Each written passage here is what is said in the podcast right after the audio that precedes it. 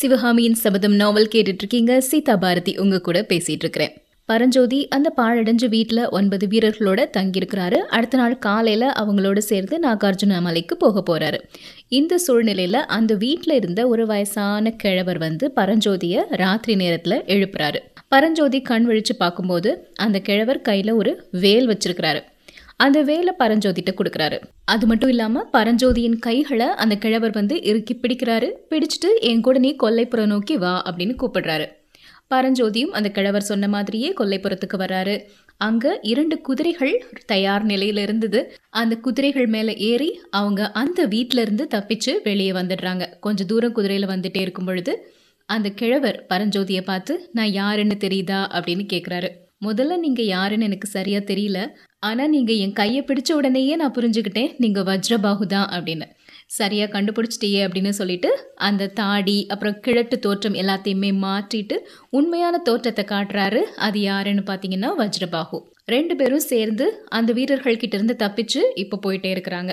கொஞ்ச நேரத்திலேயே இவங்க கிளம்பி போனதை அந்த வீட்டில் தங்கியிருந்த வீரர்களும் பார்த்துட்டாங்க. அவங்க குதிரைகளை எடுத்துக்கிட்டு வேகமாக இவங்களை பின்தொடர்ந்து வந்துட்டு இருக்கிறாங்க. குதிரையில் போயிட்டே இருக்கும் பொழுது பரஞ்சோதியை பார்த்து வஜ்ரபாகு கேட்குறாரு தம்பி என்னோட சேர்ந்து வர்றதுக்கு உனக்கு விருப்பமா? இல்லைன்னா நீ அந்த சளுக்க வீரர்கள் கூடயே சேர்ந்துக்க போறியா? அப்படின்னு. அதான் நான் உங்கள் கூட வந்துட்டேனே எனக்கு உங்கள் கூட வரதான் விருப்பம் அப்படின்னு பரஞ்சோதி சொல்கிறாரு இவங்க ரெண்டு பேரும் குதிரையில் முன்னாடி போயிட்டு இருக்காங்க. பின்னாடி அந்த வீரர்கள் இவங்களை துரத்திட்டு வந்துட்டு இருக்காங்க. பரஞ்சோதி கேட்குறாரு நீங்கள் எங்கே போறீங்க? அப்படின்னு. நான் பல்லவ சைன்யத்தின் பாசறைக்கு போகிறேன் அப்படிங்கிறாரு வஜ்ரபாகு. நினைச்சேன் நேற்றுக்கே உங்களை பார்த்த உடனே நீங்கள் கண்டிப்பாக பல்லவ சக்கரவர்த்தியின் ஒற்றராக தான் இருப்பீங்க அப்படின்னு. அது சரியாக போச்சு அப்படின்னு சொல்கிறாரு பரவாயில்லையே நீ புத்திசாலியாக இருக்கிறியே அப்படின்னு பாராட்டு கொடுக்குறாரு வஜ்ரபாகு. ஐயா நான் உங்க கூட வந்தா என்ன பல்லவ சைன்யத்துல சேர்த்துப்பாங்களா அப்படின்னு பரஞ்சோதி கேட்குறாரு கட்டாயம் சேர்த்துப்பாங்க பரஞ்சோதி. கரும்பு தின்ன கூலி கொடுக்கணுமா? உன்ன மாதிரிப்பட்ட வீரர்களை பெற பல்லவ சைன்யம் தான் கொடுத்து வச்சிருக்கணும் அப்படிங்கிறாரு வஜ்ரபாகு. பரஞ்சோதி சொல்றாரு எனக்கு உங்க கூட வர்றதுக்கு ஆட்சேபனை இல்லை. ஆனால் என் கையில் இந்த ஓலை இருக்குதே. நாகநந்தி இதை சத்யாச்சிரியர்கிட்ட கொடுக்கணும் அப்படின்னு கொடுத்து அனுப்பியிருக்கிறாரு. இது என்ன பண்ணுறது அப்படின்னு கேட்குறாரு அதோ ஒரு பள்ளத்தாக்கு தெரியுது பாரு. அந்த தண்ணியில் போடு. இந்த ஓலையினால இனிமே எந்த பிரயோஜனமும் கிடையாது அப்படிங்கிறாரு வஜ்ரபாகு. ஐயோ அப்படி பண்ணுனா ஆயனரும் நாகநந்தியும் எவ்வளோ ஏமாற்றம் அடைவாங்க அப்படின்னு சொல்கிறாரு பரஞ்சோதி. ஆமாம் ஆமாம் நாகநந்தி பெரிய ஏமாற்றம் தான் அடைவான் அப்படின்னு சொல்லிட்டு வஜ்ரபாகு சிரிக்கிறாரு. எதுக்காக சிரிக்கிறீங்க? அப்படின்னு பரஞ்சோதி கேட்கும்போது இப்படி ஒரு கும்பகர்ணனை பார்த்து அந்த புத்த பிக்ஷு ஓலையை கொடுத்தாரே அதை நினச்சி தான் சிரிக்கிறேன். நாகநந்தி உங்ககிட்ட ஒரு ஓலை கொடுத்தாருல்ல அது எப்பவோ தீக்கிரையாகிருச்சு அப்படிங்கிறாரு. என்ன சொல்றீங்க? அப்படின்னு பதறிட்டு கேட்குறாரு பரஞ்சோதி.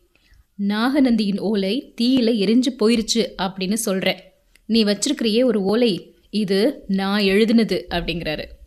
ஓஹோ அன்னைக்கு ராத்திரி தீபத்தில் மயக்க மருந்து கலந்து என்னை தூங்க வச்சுட்டு நீங்கள் ஓலையை எடுத்துட்டீங்களா? அப்படின்னு கேட்குறாரு பரஞ்சோதி. பரவாயில்லையே சரியா கண்டுபிடிச்சிட்டியே அப்படிங்கிறாரு வஜ்ரபாகு. திரும்ப பரஞ்சோதி கேட்குறாரு அந்த ஓலையில் என்ன எழுதியிருந்துச்சு? அப்படின்னு. என்ன எழுதியிருந்துச்சுன்னு கேட்குறியா பரஞ்சோதி? புலிகேசியை காஞ்சி நகரத்துக்கு உடனே கூட்டிட்டு வந்து தென்னாட்டின் சக்கரவர்த்தியா முடிசூட்டி கொள்ளும்படி எழுதியிருந்துச்சு அப்படின்னு சொல்றாரு. ஐயையோ இப்படிப்பட்ட துரோகமான ஓலையவா அந்த நாகநந்தி என்கிட்ட கொடுத்து விட்டாரு? இந்த ஓலையை எடுத்துக்கிட்டா நான் வந்தேன். எவ்வளோ பெரிய மூடத்தனம் செஞ்சுட்டேன் அப்படின்னு புலம்புறாரு பரஞ்சோதி. சரி போனதை பற்றி அப்புறம் வருத்தப்படலாம். இதோ அந்த சழுக்க வீரர்கள் நம்மளை நோக்கி வந்துட்டாங்க. நாம அவங்கள எப்படியாவது தாக்கியே ஆகணும் அப்படின்னு சொல்லி அங்கே ஒரு கணவாய் இருக்குது. அந்த கணவாயின் ரெண்டு ஓரத்துலையும் இவங்க ரெண்டு பேரும் நின்றுக்கிறாங்க அவங்க நின்றுட்டு இருந்தது அந்த வீரர்களுக்கு தெரியல. அவங்க வேகமாக குதிரையில் வர்றாங்க. இவங்க ரெண்டு பேரும் வந்து அவங்கள தாக்க ஆரம்பிக்கிறாங்க. பயங்கரமான ஒரு சண்டை நடக்குது. அந்த சளுக்க வீரர்கள் எல்லாருமே இவங்க ரெண்டு பேர்கிட்டையும் போட்டி போட முடியாமல் அந்த இடத்துலையே அப்படி விழுந்துட்டாங்க. அதில் ஒரே ஒருத்தர் மட்டும் தப்பிச்சு குதிரையில் ஓடுறதுக்காக முயற்சி செய்கிறாரு அந்த சமயத்தில் வஜ்ரபாகு தன்னோட கையில் இருந்த வேல்னால அந்த குதிரையில் போன வீரரின் முதுகில் அப்படியே குத்திடுறாரு. இதை பார்த்த உடனே பரஞ்சோதிக்கு ஒரு மாதிரி ஆகிருச்சு. என்ன இருந்தாலும் ஒருத்தனோட முதுகில் குத்துறது கோழைத்தனம். ஓடி தப்பிச்சு போகணும்னு நினைக்கிற ஒருத்தனை இப்படி பின்னால் இருந்து இவர் தாக்குறாரே இவரெல்லாம் ஒரு நல்ல மனிதரா அப்படின்னு நினச்சி கோவப்படுறாரு. அந்த வீரர்கள் எல்லாரையும் அப்படியே தாக்கி அவங்க எல்லாரும் இறந்து போனதுக்கு அப்புறமா வஜ்ரபாகு வந்து என்ன தம்பி போகலாமா? அப்படின்னு கேட்குறாரு ஆனால் பரஞ்சோதி கோவத்தோட முகத்தை அப்படியே கடுகடுன்னு வச்சுட்டே இருக்கிறாரு. என்ன தம்பி உன்னை பார்த்தா என் கூட சண்டை பிடிக்க வந்த மாதிரி தோணுது? அப்படியா? அப்படின்னு கேட்குறாரு பயப்படாதீங்க. நான் உங்களோட சண்டை பிடிக்க வந்திருந்தா கூட பின்னாடி இருந்து முதுகில் குத்த மாட்டேன். முன்னாடி வந்து தான் சண்டையிடுவேன். போர்க்களத்திலிருந்து ஓடக்கூடிய எதிரியின் முதுகில் வேலை எரிஞ்சு கொள்ளக்கூடிய தைரியம் எனக்கு கிடையாது அப்படின்னு ஒரு கசப்பான குரல்ல சொல்றாரு. வஜ்ரபாகு கொஞ்ச நேரம் அமைதியா இருந்துட்டு தம்பி ஓடி தப்ப முயன்றவனை முதுகில் குத்தக்கூடாது தான். ஆனா அவனை நான் வேல் எரிஞ்சு கொல்லலைன்னா என்ன நடக்கும் தெரியுமா? அப்படின்னு கேட்குறாரு என்ன நடக்கும்? நாம பார்த்தோம்ல மிகப்பெரிய வாதாபி சைன்யம். அந்த சைன்யம் ஒரு மாசத்துக்குள்ள காஞ்சி நகரத்தின் வாசலுக்கு வந்து சேர்ந்துரும். அதுக்கப்புறம் நம்ம காஞ்சி நகர் எப்படி ஆகும்னே சொல்ல முடியாது அப்படிங்கிறாரு. அப்படி என்ன நடந்துரும் அப்படின்னு கேட்குறாரு பரஞ்சோதி. தம்பி நீ அந்த வாதாபி சைன்யத்தின் பாசறைய முழுசா சுத்தி பார்க்கல நான் பார்த்தேன். அங்க ஒரு பிரம்மாண்டமான யானை படை இருந்தது. சரி ஒரு யானை ஒரு நாள்ல எவ்வளோ ஆகாரம் சாப்பிடும்னு உனக்கு தெரியுமா? அப்படின்னு கேக்குறாரு. தெரியாதுன்னு பதில் சொல்றாரு பரஞ்சோதி. ஆறு மரக்கால் அரிசி ஒன்பது தார் வாழைப்பழம் இருபத்தஞ்சு தேங்காய் ஒரு ஆலமரத்துல பாதி. இவை எல்லாத்தையும் சாப்பிட்டதுக்கு அப்புறம் கூட யானையினுடைய பசி அடங்காது. பக்கத்துல இருக்கிற யானை பாகனையும் சாப்பிடுற அளவுக்கு யானையின் வயிற்றுல இடம் இருக்கும். ஆனா யானைகள் சைவ பிராணிகள். அதனால யானை பாகனெல்லாம் சாப்பிடாது அப்படின்னு சொல்லிட்டு சிரிக்கிறாரு வஜ்ரபாகு. கேட்ட உடனே பரஞ்சோதியும் சிரிக்கிறாரு. அப்புறம் பரஞ்சோதி கேட்குறாரு ஐயா வாதாபி படையில அப்படி எத்தனை யானைகள் தான் இருக்கு? அப்படின்னு. பதினஞ்சாயிரம் யானைகள் இருக்கு பரஞ்சோதி பதினஞ்சாயிரம் யானைகள். இவ்வளோ யானைகளும் ஒரு தடவை காஞ்சி வரைக்கும் வந்துட்டு திரும்பினா போதும். அவை வந்து போன வழியெல்லாம் பசுமைங்கிறதே இல்லாம பாலைவனமா மாறிடும். யோசிச்சு பாரு பதினஞ்சாயிரம் யானைகளும் ஐந்து லட்சம் காலாட்படைகளும் வந்தா அவங்கள யாரால தடுத்து நிறுத்த முடியும்? கடவுளே பார்த்து நிறுத்தினாதான் உண்டு அப்படிங்கிறாரு. பரஞ்சோதி பதிலுக்கு இதெல்லாம் இருக்கட்டும் ஆனா நம்ம காஞ்சி கோட்டைய நல்ல பலமா தானே வச்சிருக்காங்க நிறைய பாதுகாப்பெல்லாம் போட்டிருக்காங்கல்ல அப்படின்னு கேக்குறாரு. காஞ்சி கோட்டைய ரொம்ப பத்திரப்படுத்தி இருக்காங்க அப்படின்னு நான் கூட ஒரு காலத்துல நினைச்சேன். ஆனா அந்த எண்ணம் தவறு அப்படின்னு இப்போதான் புரியுது. வாதாபி யானைகள் சும்மா வராது. சாராயத்தை குடிச்சிட்டு வரும்.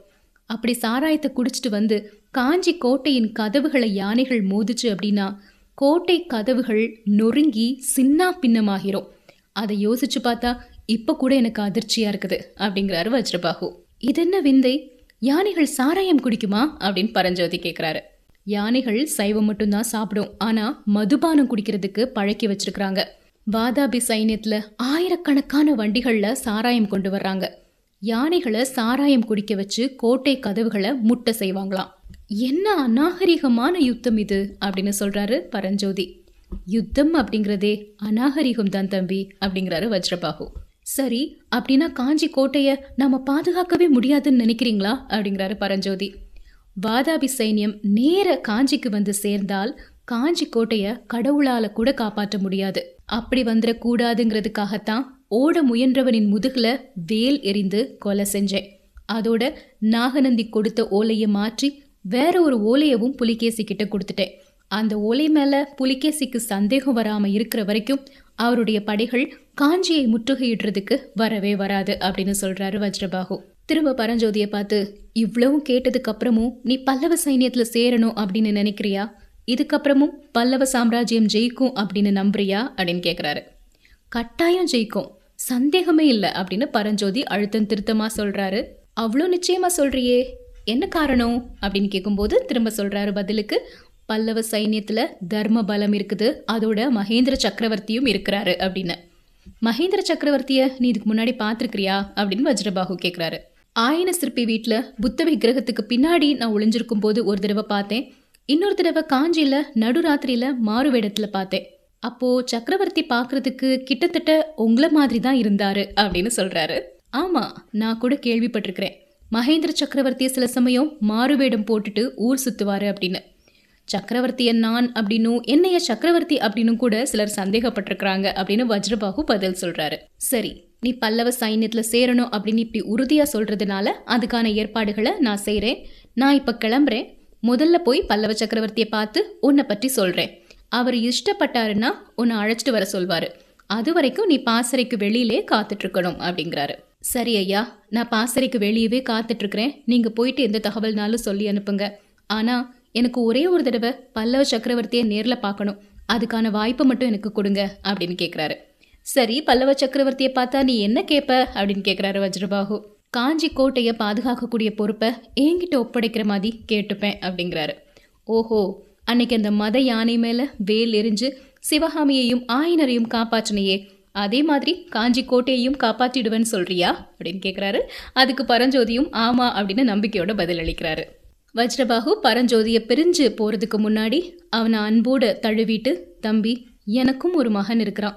அவனுக்கும் உன்னோட வயசு தான் நீங்கள் ரெண்டு பேரும் சேர்ந்தீங்கன்னா எவ்வளவோ அரும்பெரும் காரியங்கள் எல்லாத்தையும் செய்யலாம் அப்படின்னு சொல்கிறாரு அவர்கிட்ட இருந்து விடை பெற்று பாசறைக்குள்ளே நுழைஞ்சிட்டாரு. வெளியவே காத்துட்ருக்கிறாரு பரஞ்சோதி. கொஞ்ச நேரத்துல அந்த பல்லவ சைன்யத்தின் பாசறையில ஒரு பெரிய கலகலப்பு ஏற்படுது. முரசுகள் பேரிகைகள் எல்லாமே முழங்க ஆரம்பிக்கின்றன. பாசறை வாசல்ல நின்று காவல் புரிஞ்ச வீரர்களை பரஞ்சோதி தயக்கத்தோட நெருங்கி என்ன கோலாகலம்? அதுக்கான காரணம் என்ன? அப்படின்னு கேட்குறாரு மகேந்திர சக்கரவர்த்தி இவ்வளோ நாளா எங்க போயிருந்தாரு அப்படின்னே தெரியல. அவர் ரொம்ப நாளைக்கு அப்புறமா இப்போ தான் பாசறைக்கு வந்திருக்கிறாரு. அதுதான் இந்த கோலாகலத்துக்கெல்லாம் காரணம் அப்படின்னு. இப்போ நம்ம மனசுல ஒரு சந்தேகம் தோன்றும். வஜ்ரபாகு யாரு? அவர் தான் உண்மையிலே பல்லவ சக்கரவர்த்தியா? அன்னைக்கு ராத்திரி பொழுதுல அந்த அகழியின் பக்கத்துல சத்ருக்கனனை பார்க்கும் பொழுது பல்லவ சக்கரவர்த்தி சொன்னார் இல்லையா? நீ போய் புத்த பிக்ஷு என்ன செய்கிறாருங்கிறத பார்த்துக்கோ. அந்த இளைஞன் பரஞ்சோதியை நான் பார்த்துக்கிறேன் அப்படின்னு. அப்போ ஒருவேளை வஜ்ரபாகு மாதிரி வேடம் போட்டுட்டு வந்திருக்கிறது பல்லவ சக்கரவர்த்தி தானோ? அவர் தான் பின்தொடர்ந்து வந்து அந்த ஓலையவும் மாற்றி வச்சு பரஞ்சோதியையும் பிரச்சனையிலிருந்து காப்பாற்றி காஞ்சி நகரத்துக்கு வரவிருந்த பேராபத்தையும் தடுத்திருக்கிறாரோ? இதெல்லாமே நமக்கு தெரிய வருது. ஆனா இன்னும் தெளிவா புரியல. இந்த நிலையில சிவகாமியின் சபதம் நாவலின் முதல் பாகம் நிறைவடைந்தது. இன்னும் அடுத்த பாகங்கள்ல விறுவிறுப்பான சுவாரஸ்யமான அற்புதமான கதைகள் எல்லாமே காத்துக்கிட்டு இருக்குது. அவையெல்லாம் என்னென்ன அப்படிங்கிறத தெரிஞ்சுக்கலாம்.